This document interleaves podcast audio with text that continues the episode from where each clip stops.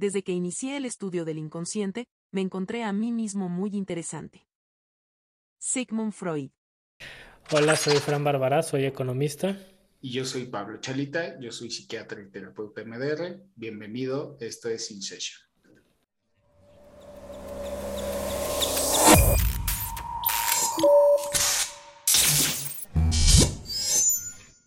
No toda la tristeza es un trastorno depresivo.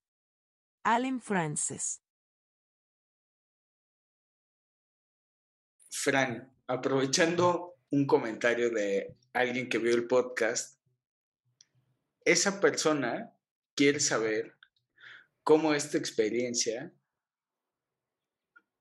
de alguien que ha vivido depresión y ansiedad, cómo le haces, qué pasó, cuánto te tardas, qué experiencia tienes, qué le puedes contar a la gente que escucha esto y ya ha tenido depresión y ansiedad, cómo se vive. Para mí, ¿cómo salí de ahí? Pues el miedo. O sea, la verdad es que el miedo de... Me, sentía yo tan mal que dije tengo que hacer algo porque sí identificaba yo mejores ratos que, peores ratos, ¿no? O sea, como que no era, no es como una línea constante, como que son subidas y bajadas.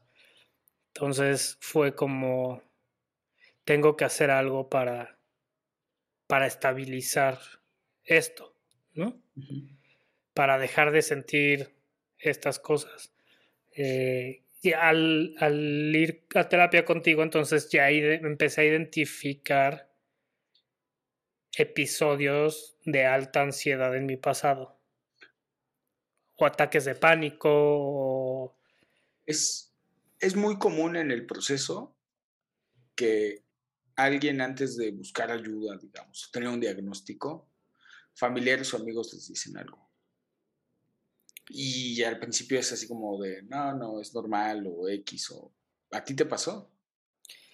Me pasó que mi mamá me dijo, pero también está la historia de que mi mamá me lleva buscando o me llevaba buscando enfermedades desde que nací, ¿no? O sea, casi, casi. Entonces, eso le quitaba, desde mi punto de vista, un poco de peso a la opinión, no sé cómo explicarlo. Pero no, nadie, o sea, como que no, nadie... Bien. Luego, después, me di cuenta que las personas reaccionaban a esas cosas. De alguna u otra manera, como diciendo comentarios o alejándose o... ¿No? Pero no que te dijeran como así de frente, oye, creo que tienes un problema. ¿Eh? Sí, igual y tienes esto o lo otro.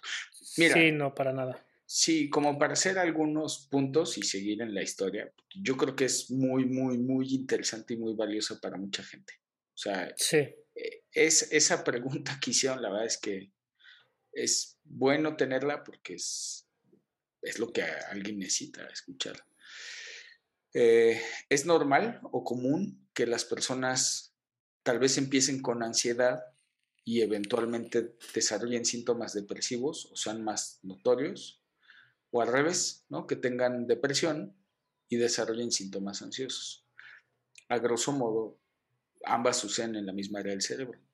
Y por eso es que tanto si tienes un paciente con ansiedad generalizada, ataques de pánico o algún otro, o depresión, se les da antidepresivo a los dos. ¿no? La gente luego se saca de donde dice, yo no necesito antidepresivo, yo tengo ansiedad, yo necesito un ansiolítico. Que era lo que me explicabas en tu video de la sertralina, ¿no? Que funciona también como ansiolítico. Exacto. O sea, sí controla esta desregulación emocional que genera ansiedad. y las otras medicinas, las IS, no sé cómo. Los ISRS, inhibidor selectivo de la recaptura de serotonina, que básicamente lo que hace es que se recicla la serotonina, o sea, inhibe selectivamente la recaptura, o sea, que se esté tomando, y entonces hay más serotonina circulante y se abren más canales eh, de serotonina y entonces se empieza a producir más. Es a grosso modo el funcionamiento. Pero, pero bueno, esa es una parte. Y la otra, que yo te hice esta pregunta, es, la hice con maña, y es, la depresión y la ansiedad son trastornos internalizados. Tenemos dos, internalizados y externalizados. Los internalizados se viven o se sienten aunque no se observen. ¿Ok? Aunque no se observen por ti mismo o por los demás. Por los demás. Ok. No, son aparentes. Entonces, sí. yo te podría decir ahorita, ¿sabes qué, Fran? Estoy tan deprimido que he llegado a pensar en morir. Y que tú me veas y me digas, de broma, ¿no? O sea, está jugando. No te ves. Que yo te diga, no, sí, en serio, ¿no? Sí está pasando. Digo, no es cierto, pero sí es cierto, ¿no? Está pasando. Y entonces tú lo descalificas porque tú como un observador externo no lo notas. Y yo digo, yo que lo siento, soy quien mejor lo califica. Yo soy el termómetro. Entonces es común que a veces las personas no lo notan, el entorno, sino hasta que ya llega a puntos tal vez más intensos, donde empieza a generar conflictos, donde hay mucha irritabilidad, donde hay peleas, donde hay se quedan dormidos, ¿no? O sea, algo ya muy notorio, pero ya generalmente hay un estado más avanzado. Un ejemplo de un trastorno externalizado es el déficit de atención, por ejemplo, ¿no? O sea, la persona se está mueve y mueve y mueve y toque y haciendo y tal, y el de enfrente, el que lo está observando, se siente incómodo, y le dice, oye, ¿estás bien, no? Estás muy ansioso, te estás moviendo. Y el que lo vive no nota nada. Dice, no, normal. Entonces es externalizado porque es más evidente para quien lo observa que para quien lo vive. Entonces esas, esas son las diferencias. Y por eso es que una persona, bueno, cuéntanos más, ¿no? De ese proceso, porque una persona que en la estadística mexicana estaba que las personas que tienen ansiedad o depresión y alguien les mencionó buscar un psiquiatra por primera vez, pasaron cinco años en que fueron con el psiquiatra. Sí, ese sí, definitivamente es mi caso. O sea, mi mamá me quiso llevar a un psiquiatra mucho tiempo antes, ¿no? Pero para mí era lo que te decía, ¿no? Esta parte de siempre había buscado algo que estaba mal en mí, ¿no? Que entonces era como, no, o sea, ya déjale de rascar, ¿no? Yo estoy bien, ¿no? Que al mismo tiempo, como no has tocado fondo, crees que todo mundo vive eso. No sé si me explico. O sea, que es normal. Claro. Hasta que de repente se vuelve incontrolable, ¿no? Hasta donde te paraliza un ataque de pánico hasta donde la depresión es tan grande que te da, que, que te mm, ponen pensamientos locos en la cabeza o, o, o, que un día de plano no te puedes parar de la cama, ¿no? Porque en mi experiencia, por ejemplo,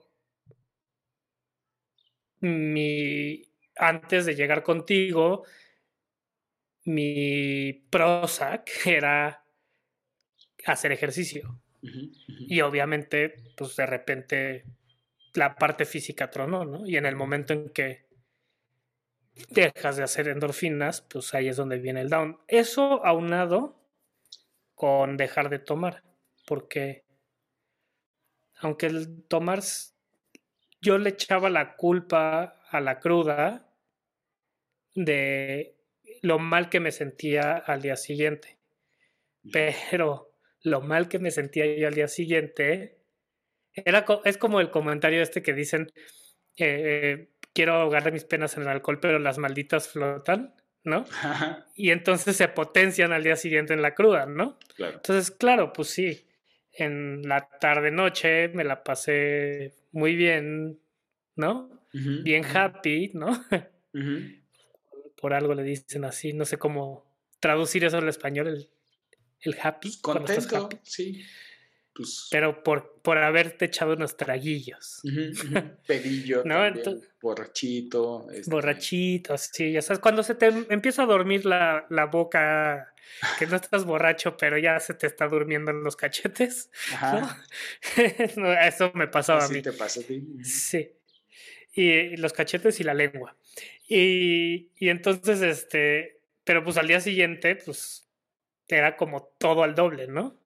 Entonces dejas de tomar y tienes que enfrentar tus problemas de otra manera, ¿no? Exceso de ejercicio. Y pues te truena el físico, ¿no? Y o regresas al alcohol o, o enfrentas tus problemas, ¿no? Así lo vi yo. Sí, claro. sí. sí, es un patrón que puede suceder porque hay una evasión del conflicto o de los conflictos a través del alcohol. Y sí, este, lo que pasa con el alcohol es que, de hecho, el alcohol es un depresor del sistema nervioso central. No tanto que dé depresión, sino que relaja, tranquiliza. Justo eso te iba a decir. Yo tenía la idea de que te deprimía. Sí, no, es relaja. O sea, lo que hace es relaja y en, una, y en etapas más avanzadas, la depresión, ¿no? Estoy haciendo comillas para los que estén en, audio.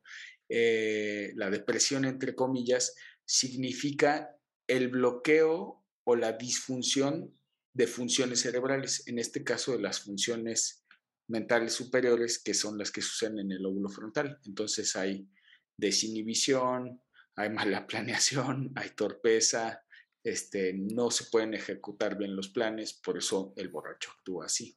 Ya es un, o sea, el sistema... Tomas malas decisiones. Está deprimido, entre comillas, en el sentido de que no está funcionando bien. Sí. Eh, y lo que pasa con esa anestesia ¿no? que hace el alcohol o esa relajación es que es muy intensa, es dosis dependiente, o sea, mientras más tomas, más sucede. Pero la cruda, o sea, cuando llega la cruda, es como una liga, ¿no? Así es la forma de explicarla más sencilla. Sí. Te relajas, pero mientras más tomas, más se estira la liga.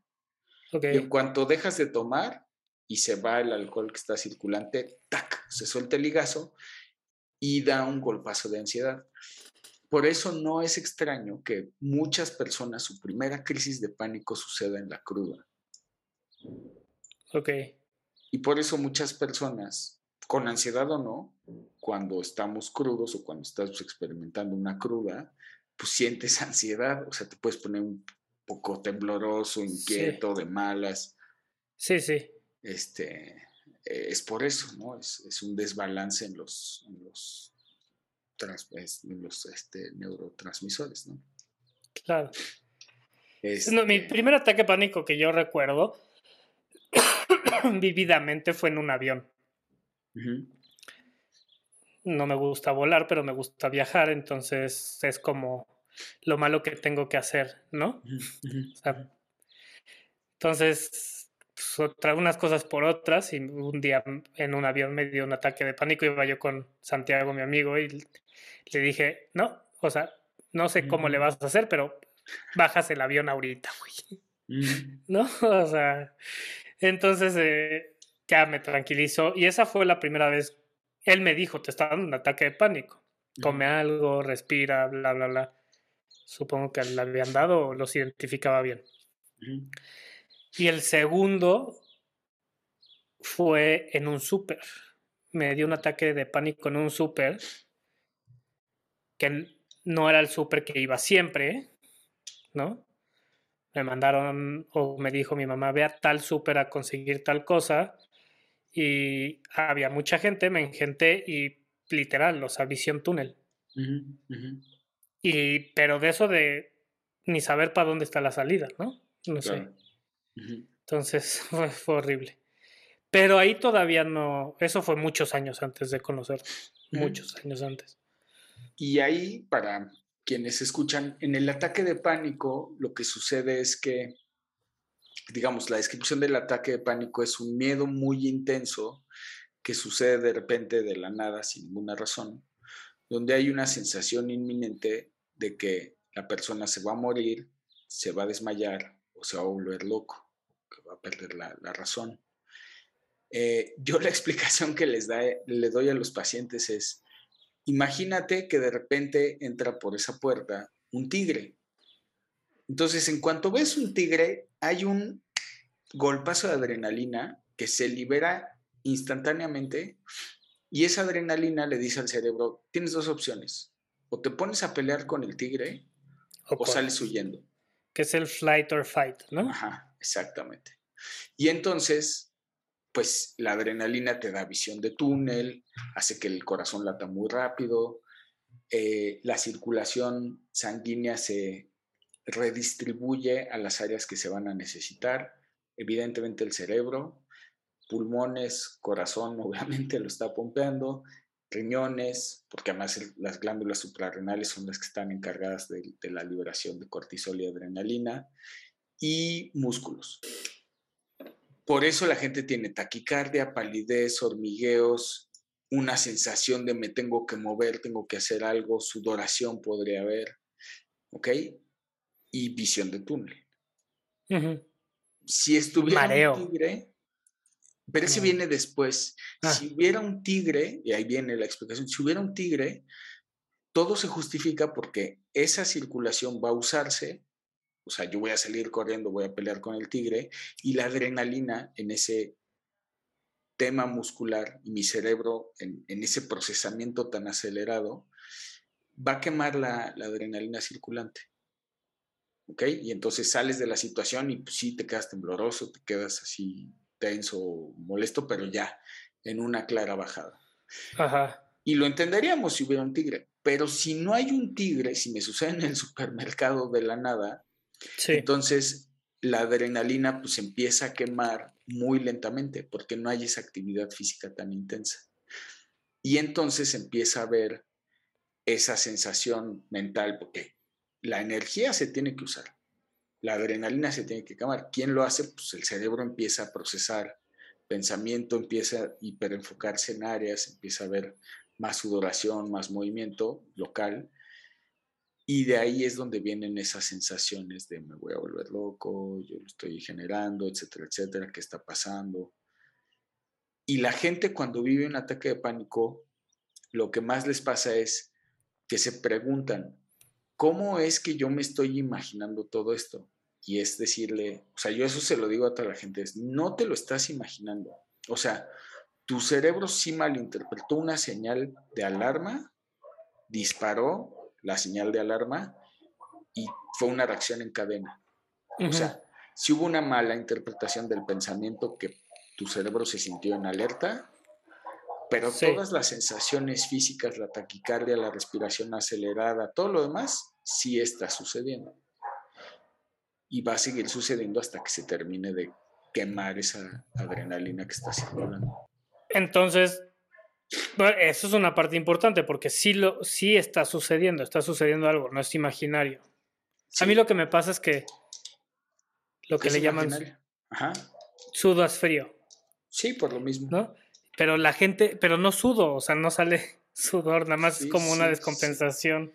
Es que cambia, para, para ver esa compensación en los flujos sanguíneos, lo que hay es una dilatación, una vasoconstricción en diferentes, o sea, áreas del cuerpo. En ciertos lugares hay vasoconstricción, en otros vasodilatación, para hacer ese mm. juego y ese balance para, para salir del, del problema.